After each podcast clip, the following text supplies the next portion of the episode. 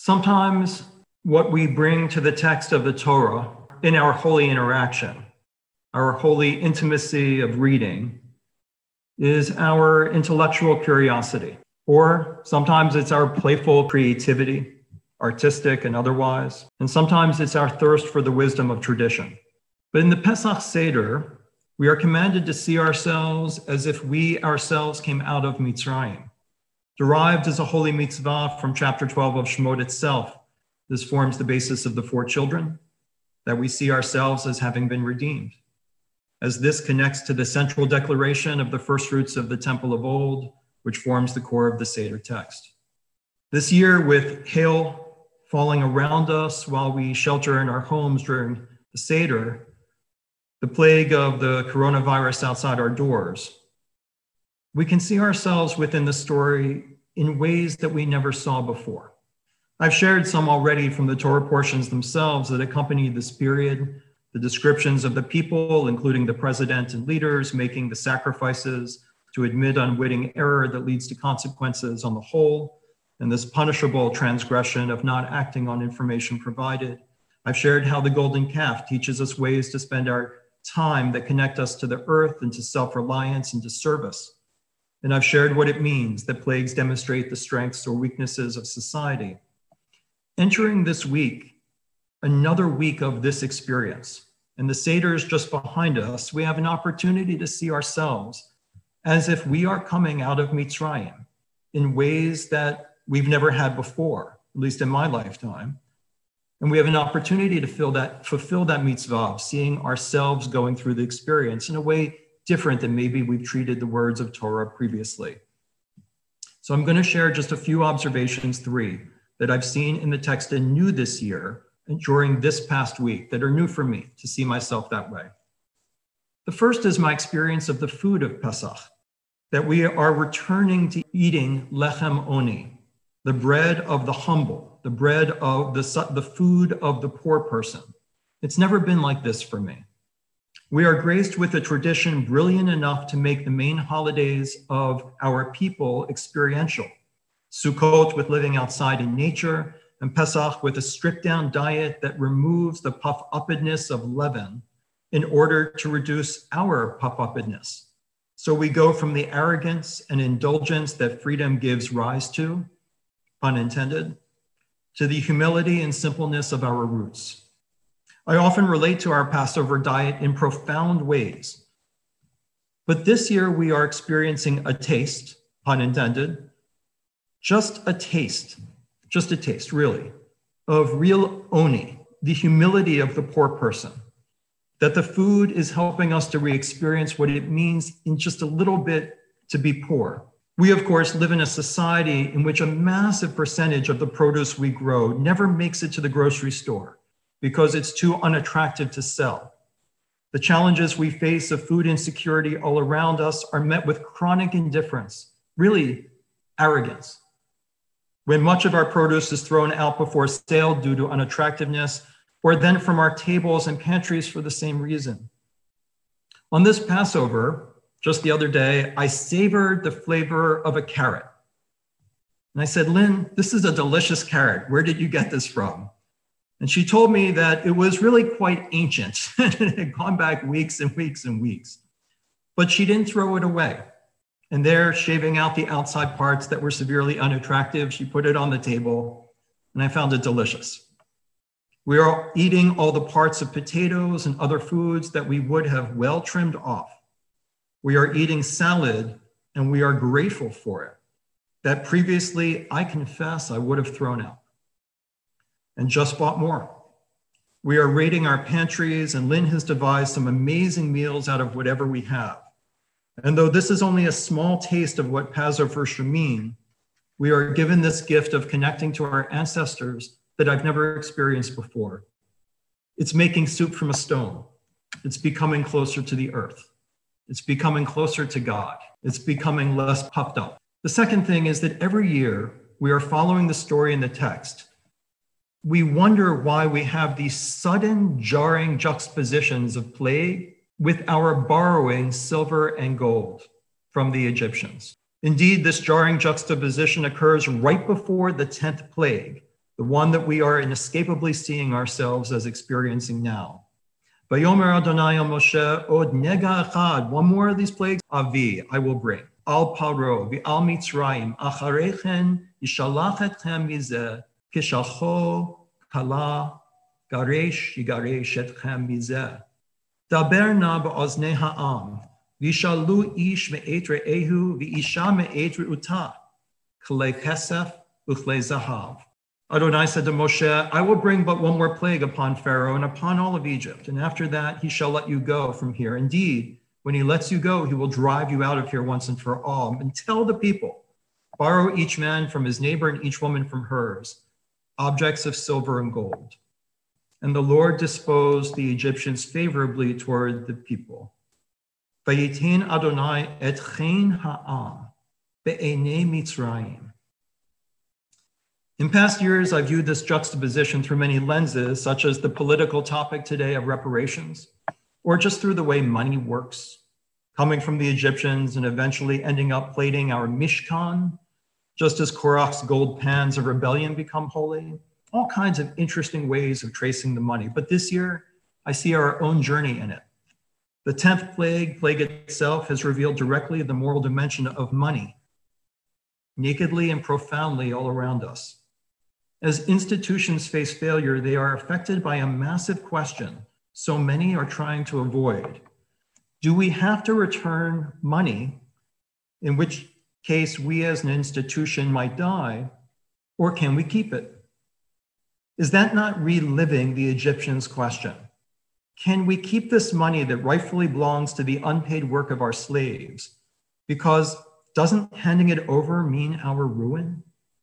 Today, I've watched as forcibly closed preschools, to just take one example, for face a simple question. Do we really have to send an email offering to return months of tuition? Or can we just, you know, wait and see and hope maybe nobody says anything or we come back? Some have sent work home to prove their worth to families, or we could say, out of their kindness, but realistically, in order to avoid the question. But it's one thing to have Zoom classes for seven year olds, worksheets for parents to administer. It's another thing, obviously, to have a preschool whose very existence is about childcare. Charge parents with helping their children through assigned projects and making them interact through Zoom. In one account of a mother I read, she said, I just wish the preschool would have just sent an email that said, This is really where we're at. We'll go out of business and our teachers will all be unemployed unless you allow us to keep the tuition you paid. Will you consider it? In other words, revealing the moral dimension to the money openly. She said she and her husband had presented with it that way, in the honest human way, and not the way we're so used to it in our society, meaning that fake way that we all pretend is okay. She would have said, We love you, and yes, keep it, but also be honest and say that the summer has it's come and the child care has stopped. Another parent from the preschool said that she has been financially devastated by the virus, and so she needs her money back. And while she would love to be able to give it, she'd like to be given the moral choice so she can say, I'd love to, but I'm not in that position either. I'm in the same position as you. So, can we talk openly about it? For an article by a young father in the Toronto area. He's been having sleepless nights, He's stressed, irritable, and emotional because he can't pay the rent. Now, in that area in Canada, he's been given by the government $2,000 a month, which is extraordinary to keep going through the crisis. But with the high cost of rent in Toronto, he's not able to pay it. He says his little children come up to him and they want to, they say, Daddy, it's time to dance. And their mother shoos them away, says, Daddy needs some time alone. He says our income was at its highest it had ever been in 2019. We still had the daily expenses, the child care costs, the student loans, and the debts, but we wanted our small boys to have a backyard. And we knew if we budgeted carefully, we'd be able to do that. So they moved. Now, as a mental health strategist and a speaker, my income mostly comes from conferences and corporate training, but all of it has been canceled all the way through September. I've went from having a healthy stream of income to absolutely nothing. And my first reaction was disbelief, and then came guilt and regret. I should have saved more. I should not have spent so much. I should have seen this coming. I'm a failure. The $2,000 enough, while we're grateful for it, only costs, covers us our bills and the cost of food, but not enough for the rent. As I said, his wife shields the boys from him so they don't see what's going on with his stress. He became a mental health counselor, we learn at the end of the article, because he himself has suffered terribly from suicidal depression for all his entire life.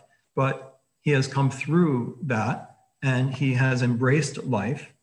But this is a challenge like no other. So he wrote an email to his landlord. He said, I'm really, really sorry. I made a contract with you, and I feel terrible that I can't honor it. I have no income anymore, and I'm not sure what to do. I know that we have to move out, and I will find a small place that we can afford, but I'm worried you're going to sue me because the contracts in Canada are very specific. And he says, We love it here, but you need to know that I can't pay you, and we don't intend to stay without paying. The landlord wrote back right away. 1 a.m. Hi, Mark. First, I would like to thank you for your transparency and for the heads up you're giving me here. Second, I'd like to assure you that during these difficult times, our relationship is way beyond a landlord tenant one. We're all humans. We're all together in this unprecedented time to support each other. But as the article goes on, we find out that he says, I will take your security deposit and your last month's rent and use that for three months. But I have to tell you that I'm a real estate agent and there are no houses selling now. And I have no work at all. And my only income is from my couple of rental properties. So, unfortunately, if you did stay long term without paying, I then myself would go into ruin. I was not hoping for that answer from the landlord, but it was a reality that's reflected in the preschool discussion what this plague has done, and maybe it helps us understand and actually relive this juxtaposition of plague and the transfer between your neighbor and you of money, of us, right before the 10th plague. It's revealing the moral dimension of money. It's revealing our relationship to each other and its involvement. And it asks us to be transparent and honest. And we're reading it at the same time as we've been reading the sacrifices of Le- Leviticus and never before in my adult life have they come alive so much. Those who are thankful for having enough, tell the Levite Todah, thanks to God, and share what they have with others who are not in the position of gratitude because they are in the position of needing the others to share. Like the jarring juxtaposition of the gold transfer and the 10th plague, plague reveals the moral dimension of our financial interactions. And I think that's a good thing and a powerful thing. And finally, I've often avoided another problem in the text. We all know that there is no angel of death in the Exodus narrative, and Chad Gadya's tale of God vanquishing the angel of death is wishful thinking. The text states that the plague and God are the same, and the blood of the doorpost is meant to provide a sign so that the plague halts. As Richard Elliott Friedman tells us, it should be translated not that the plague passes over, but that the plague halts at our homes. In this sense, it's not a silly story about how plagues can choose whom they affect, and God somehow is picking and choosing the innocent from the culpable. God does not. God is the entire system we live in itself. There is nothing outside of God. So, of course, when things become unbalanced, terrible things happen, and they don't distinguish the innocent from somehow the guilty. It actually doesn't say that God saved the Israelites from the 10th plague, as if we are picked out separately, God says a dog should not snarl at the Israelites, and then says, Get in your homes. The 10th plague doesn't avoid Israelites because we are worthy. It is our sheltering in place that's meant to preserve us. And as our own are dying today or will die, we see ourselves in the story realistically and not in its eviscerated version we have been telling. Text does not say no Israelites died. Text does not say God distinguishes between Jews and non Jews. The text states that God tells us sheltering in place is our best method for halting the plague, but it never states Jews will not die. And this brings us to today's Haftarah, the famous statement from Ezekiel that the resurrection of our society into what it's meant to be, rather than what it has become, involves somehow a vision of the resurrection of the bones of the dead. We know, of course, of the debate between Rabbi Eliezer and Rabbi Yehuda in Masachet Brachot. Are these bones that come out of the ground supposed to be a vision of a future resurrection that is physical, says Rabbi Eliezer? And Rabbi Yehuda says, come on, it's a parable and it's meant to be read that way. And certainly Ezekiel doesn't seem to envision it as about the resurrection of the dead.